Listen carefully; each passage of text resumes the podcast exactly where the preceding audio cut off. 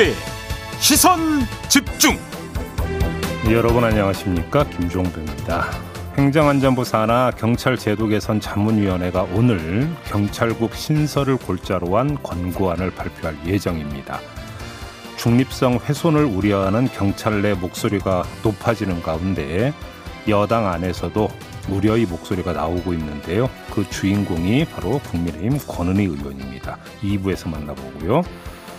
3부에서는 더불어민주당 고민정 의원 연결해서 문재인 전 대통령 사저 시위 상황 그리고 전 정부를 향한 현 정부의 사정 움직임에 대한 입장 들어보겠습니다. 6월 21일 화요일 김종배의 시선 집중 광고 듣고 시작합니다.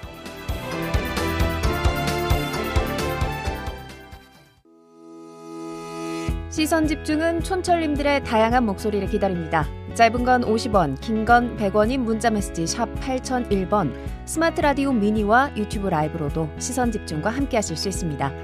믿고 듣는 진품 시사 김종배의 시선 집중.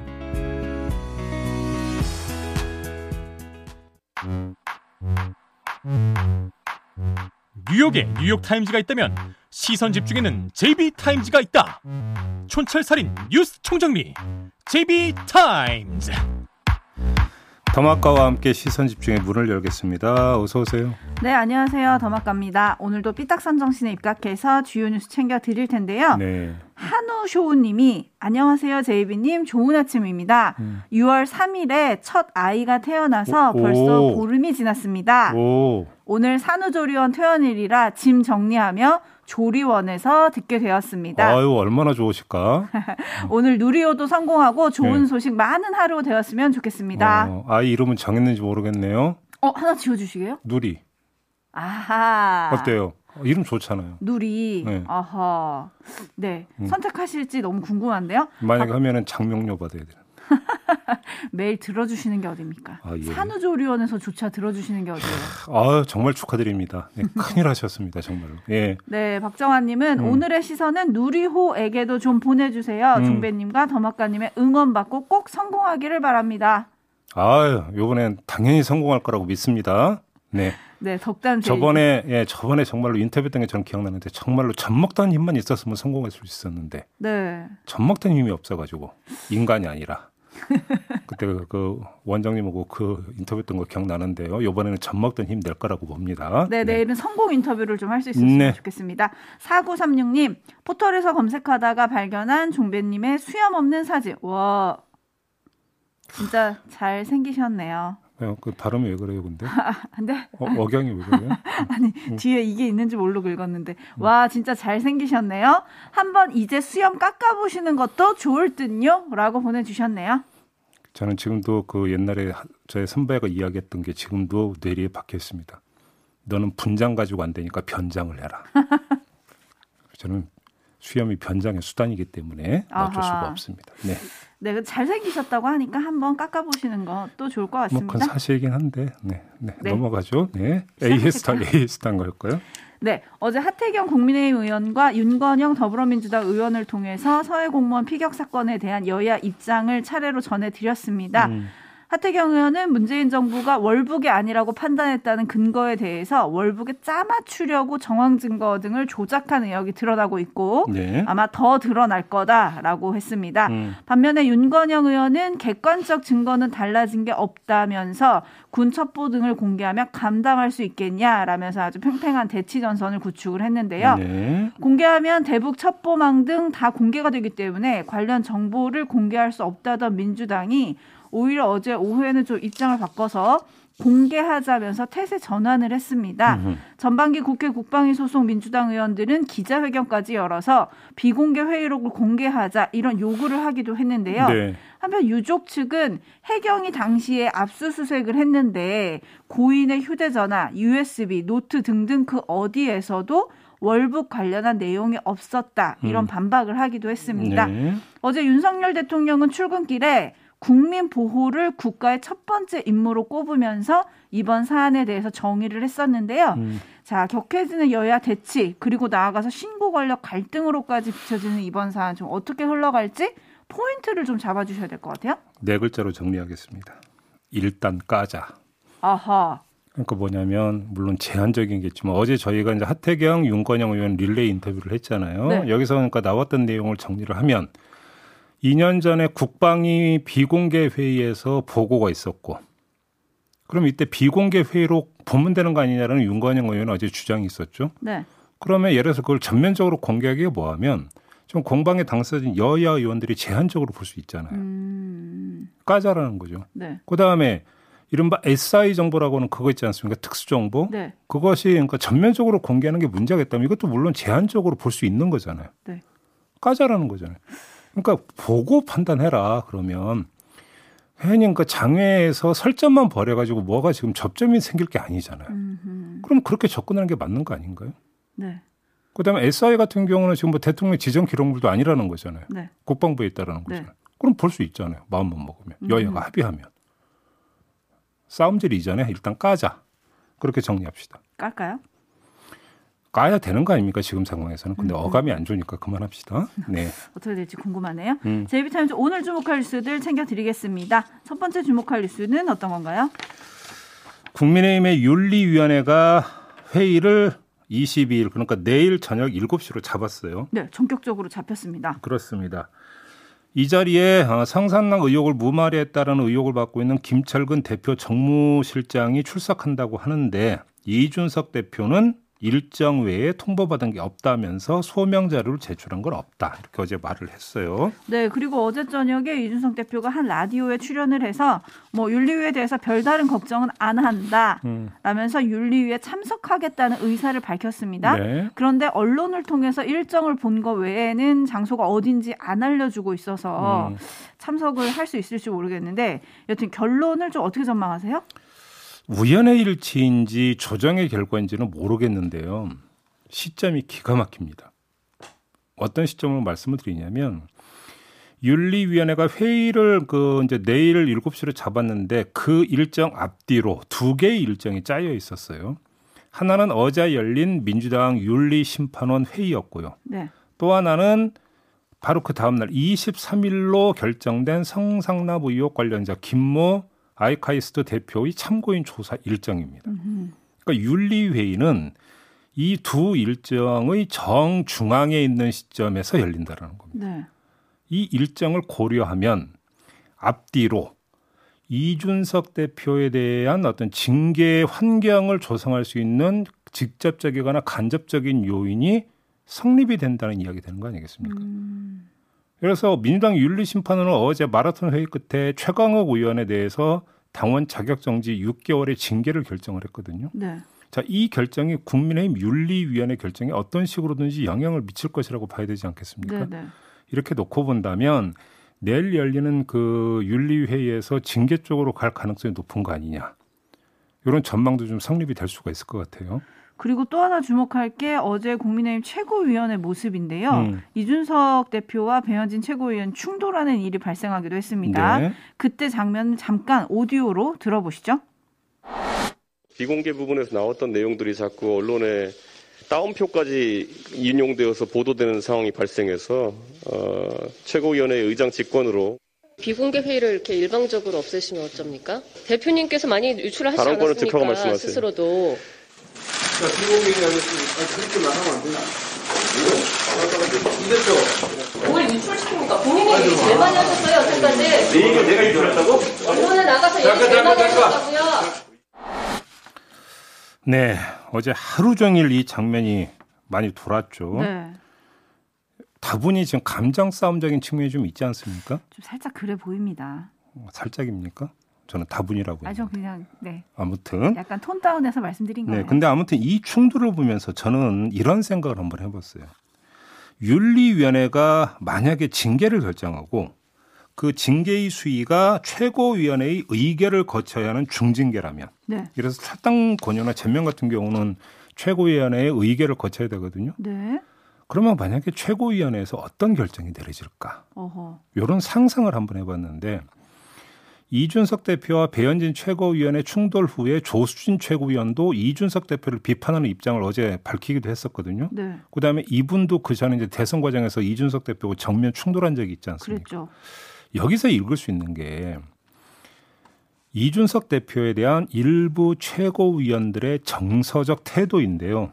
그 정서적 태도가 별로 좋지가 않다라는 겁니다. 음. 그러면 이 정서적 태도가 아, 최고위원 사이에서 어느 정도까지나 퍼져 있는지 이게 좀 확인할 수 있는 계기가 바로 징계 의결 안건 아니겠는가. 네. 이런 상상을 한번 해봤는데요.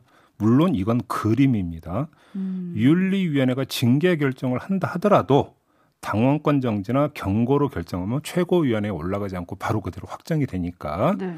뭐, 뭐 이거는 이제 중징계가 돼야 이제 성립되는 그림인데 한번 그런 상상을 해봤습니다. 왜냐하면 최고위원 회의에서 여러 번 충돌 상황이 벌어졌기 때문에 음흠. 도대체 어느 정도로까지 지금 사회관적으로 이 정도로 되느냐 이 생각을 하다 보니까 그런 생각도 한번 해봤습니다. 네, 그러나 어쨌든 어떤 징계를 받든지 이준석 대표의 정치적 앞날에는 조금 어두운 먹구름이 꾸는 거는 맞죠? 어, 그렇죠. 어두운 먹구름 정도가 아니겠죠. 네. 지금 이 최고위원회 분위기에서 나오는 게 가만두겠습니까? 음흠.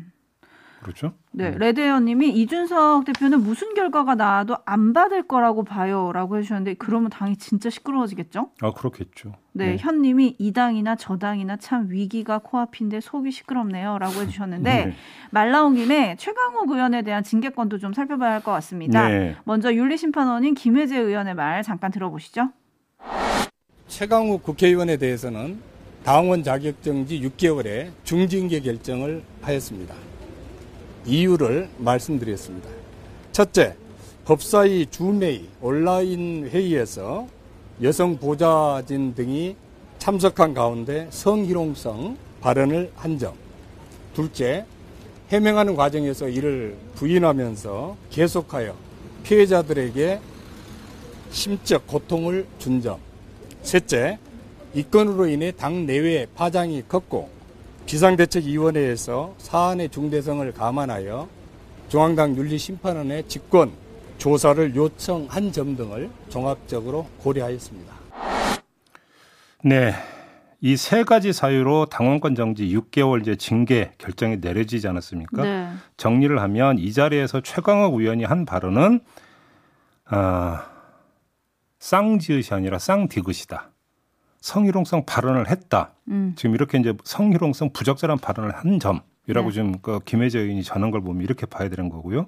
그리고 그거에 대해서 거짓 해명을 했다. 음. 이런 판단을 윤리심판원이 내렸다고 봐야 되는 거 아니겠습니까? 네. 사실관계가 이렇다면 뭐 징계는 불가피할 뿐만 아니라 오히려 징계 수위가 과연 적정한 것이냐 이점까지 따져야 될 정도라고 보는 게 맞을 것 같습니다. 네.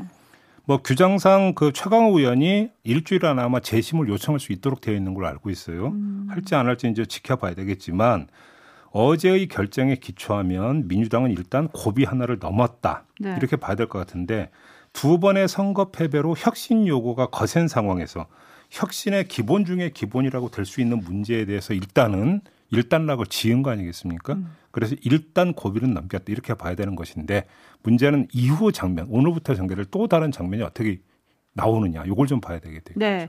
5839님 최강욱 의원 당원 당원 정지 6개월 국민의힘은 머리 아플 것 같습니다. 더 약하게 하면 이상할 것 같고요. 음. 라고 해주셨고, 4701님이 여당 지도부가 이 모양이니 국민들의 삶은 안중에도 없고 자기 이익에만 몰두하는 것 같습니다. 네. 라고 좀 전에 전해드린 최고의 장면을 조금 꼬집어 주셨습니다. 음. 안톤 최님은 민주당에서 징계를 주었는데 자기들도 주게 되면 비교 우위가 사라지기 때문에 이준석 대표한테 어떤 징계를 줄지 좀 주목이 된다. 이런 음. 얘기를 해주셨는데, 네. 내일이죠? 어, 국민의힘 윤리위원회 네. 내일 저녁 7시라고 합니다. 네, 네 저희가 그 다음 날 전해드리도록 하겠습니다. 제이비타임스 다음 주목할 뉴스는 어떤 건가요? 김광호 서울경찰청장이 어제 기자간담회를 했거든요. 네. 이 자리에서 장애인 단체들의 지하철 출근길 시위에 대해서 국민발을 묶어서 의사를 관찰하게 하는 상황이다 이렇게 규정을 하면서 엄격한 법 집행으로 반드시 사법 처리하겠다 이렇게 밝혔어요. 그러면서 한마디 더 했는데 불법 행위에 대해선 지구 끝까지 찾아가서라도 반드시 사법 처리하겠다. 음. 어, 항상 세죠. 네. 어, 실제로 경찰은 어제 아침 장애인 단체 활동가들이 지하철 4호선 삼각 지역에서 승강장 출입문에 사다리를 걸치고 시위를 이어가니까 지하철 보안관과 경찰관을 투입을 해서 사다리를 빼내는 등 강제 이동 조치에 나서기도 했었습니다. 음. 어떻게 봐야 될까요? 지구 끝까지 쫓아간다라고 했는데. 뭐 지구 끝까지 쫓아갈 일이 뭐가 있습니까? 아니 당, 장애인 단체 회원들이 어디 도주라도 했습니까? 음. 뭘 쫓아가긴 쫓아가요. 하나만한 말을 왜 이렇게 괜히 세게 하는 이유가 뭔지 나는 오히려 그게 좀 궁금한데요. 도움이 안 되는 거 아니겠습니까? 엄포? 그러니까요. 아무튼 근데 유의할 점은 따로 있는 것 같은데 장애인 단체 시위가 어제 오늘 일이 아니잖아요. 네. 그런데 왜 이제 와서 이런 강경 태도를 보이느냐 이게 궁금한데 그 답은 발언의 주인공에게 있는 것 같습니다. 네. 이 김광호 서울경찰청장은 윤석열 정부 들어서 임명된 신임 청장입니다. 법과 원칙을 입이 부르트도록 강조하는 윤석열 대통령에게 임명장을 받은 사람이라는 거죠. 바로 이 점에서 윤석열 정부가 이 거리의 목소리에 대해서 어떤 태도로 나올 것인지를 대충 가늠해 볼 수 있는 거 아니냐. 이런 얘기가 성립이 되겠죠. 네. 김광호 청장이 어제 사보 처리 방침을 밝히면서 이런 말도 함께 했는데요. 현재 수사 대상은 모두 11명이고 그 가운데 한 명을 조사했고 나머지 인원에 대해서는 출석을 요구하고 있다. 조금 더 신속하게 수사가 될 수 있도록 하겠다. 네. 반드시 사보 처리하겠다. 라는 발언을 좀 더 구체로 이렇게 했는데요. 강경기조 쪽으로 가고 있는 것 같습니다. 네. 그리고 이런 말도 덧붙였습니다. 엄격한 법 집행을 통한 법 질서 확립이 시대적 과제다. 라고 네. 했는데 네. 정말 시대적 과제인지 현 정부의 우선 과제인지 좀 궁금해지고요. 관련해서는 저희가 전장현 입장을 잠시 후에 들어볼 거라서요. 음, 음. 예, 시- 계속 시선 집중해 주시고요. 음. 뉴스와 분석이 함께하는 제이비타임즈 다음 주목할 뉴스는 어떤 건가요? 검찰이 오늘 검찰 인사위원회를 열어서 검사 인사를 단행할 계획이라고 합니다. 검찰총장이 없는 상태에서 잇따라 인사를 내는 데 대해서 한동훈 장관이 어제 이런 말을 했는데요. 한번 들어주시죠. 검찰 인사는 매년 있는 통상적인 거고요. 뭐 당연한 이야기지만 장관이 바뀌었고 지금 총장도 바뀌어야 될 상황이고 어, 지금 공석이 많이 나지 않습니까? 당연히 큰 폭의 인사를 할 겁니다. 그 역사상 그 어느 때보다 검찰의 의견을 많이 수용하고 있다는 점을 분명히 말씀드립니다. 지금 어, 산적한 현안이 굉장히 많이 있습니다. 그러니까 그때까지 기다려가지고 어, 이런 식의 좀 불안정한 상황을 유지하는 것 자체가 좀 저는 국민적으로 이익이 될 게 없다고 생각하고요. 그럼 지금은 어, 신속하게 당면한 현, 현안에 대해서 업무를 해야 될 부분이 많은 거거든요. 그러니까 총장 추천을 한 다음에 총장 인사청문회를 거쳐 총장 임명한 한 이후에 어, 인사를 해야 된다라는 것에는 지금 현재 상황이 저는 그거는 맞지 않다고 생각합니다. 네, 한동훈 법무장관 목소리인데요. 조금 전에 역사상 가장 많이 검찰의 의견을 듣고 있다고 말씀을 하시지 않습니까? 네. 근데 지금 보면은 검찰총장의 의견을 들어서 인사 제청을 하는 걸로 되어 있는데 검찰의 의견으로 바꿔놨네요. 지금 음. 한동훈 법무부 장관께서는 오, 네. 그러면서 그러니까 아무튼 조금 전 그 한동훈 장관 이야기에서 밑줄 쳐야 되는 게 신속하게 당면한 현안이 있기 때문에 네. 요 그러니까 이, 들었던 이유를 좀그 봐야 될 것 같은데 과연 그게 뭘까 이게 궁금했거든요. 한동훈 장관 스스로 말한 게 있습니다. 공소시효가 6개월인 선거범죄 수사에 속도를 내야 하는데 서울중앙지검의 경우 선거 전담하는 공공수사부장들이 대부분 사직 의사를 밝혔다. 이런 상황 이유를 댔어요. 네. 이건 뭐 그럴 수 있다고 생각을 합니다. 하지만 이것이 총장 공석 상태에서의 대대적인 검찰 인사의 근거가 과연 될 수 있을까? 음, 필요하다면 결혼만 보충해도 되는 거 아니겠습니까? 음, 이렇게 네. 좀볼 수 있는 것 같은데요. 근데 이런 문제제기 자체가 제가 볼 때는 큰 의미가 없는 것 같습니다. 솔직히 말씀을 드리면. 얼마 전에 검찰 수뇌부 인사가 있었죠. 네. 이걸 한번 갖고 예를 들어 봅시다. 과연 그것이 한동훈 장관의 단독 결정 사항이었을까요? 누구보다 검찰 조직, 검찰 인사를 잘하는 윤석열 대통령의 작품이었을까요? 만약에 후자라면 총장 공석이라고 하는 게 형식 논리상으로는 중요한 문제이겠지만 실제로는 그러면 검찰총장이 있다고 해서 인사의 방향과 내용이 크게 바뀌겠는가? 이런 문제 제기가 성립이 되는 거 아니겠습니까? 네. 어차피 윤석열 대통령이 최종 결정을 내리는 인사라고 한다면 총장이 있고 없고가 인사 내용에 큰 변수가 되지는 않는다라고 하는 현실 논리도 작동이 된다라는 것이죠. 오호. 그래서 하나만한 형식 논리일 수도 있겠다. 뭐 한동훈 장관을 두둔하려고 하는 얘기가 아니라요. 네. 오히려 실상이 여기에 있는 거 아니냐 이 점을 좀 한번 강조를 하고 싶습니다. 슬로우님은 검찰 조직 정리 다 한 다음에 총장을 임명하려나 봅니다.라는 관전평 보내주셨고요. 네. 사마나팔육님은 소통력께서 뭔들 못하시겠습니까? 라고 해주셨네요. 네. 또 그리고 오늘이 무슨 날인가 봐요. 오늘 정부 발표들도 또 되게 많은데요. 음. 오늘 윤석열 정부의 첫 부동산 정책이 발표가 됩니다. 네. 임대차 시장 안정을 위한 전월세 대책 그리고 분양가 상한제 개편 방안이 함께 나오는데요. 음. 어떤 안이 담길지 좀 주목이 되고요. 네. 그리고 저희가 앞에서 잠깐 언급을 했는데 우리 기술로 만들어진 한국형 발사체 누리호 오늘 발사되지 않습니까? 음, 음. 정확한 발사 시각은 오늘 오후 2시 30분에 발표가 된다고 합니다. 네. 반드시 성공할 거라고 믿습니다. 그렇겠죠? 네, 내일 성공 인터뷰 해야죠. 성공 인터뷰를 해야죠. 그렇죠. 또 달나라도 가야 되는 거 아니겠습니까? 공적으로는 네, 가고 싶네요. 뭐 중국도 갔는데 우리도 당연히 달나라 가봐야 되는 거 그럼 아니겠습니까? 누리호 성공하면 저 보내주세요. 취재해 올게요. 달. 네, 어디 달에? 네. 갔다 오세요. 네. 차비 많이 들 텐데 아마 본인 부담으로 다녀오세요. 네. 자, 담화가 수고하셨습니다. 고맙습니다. 음.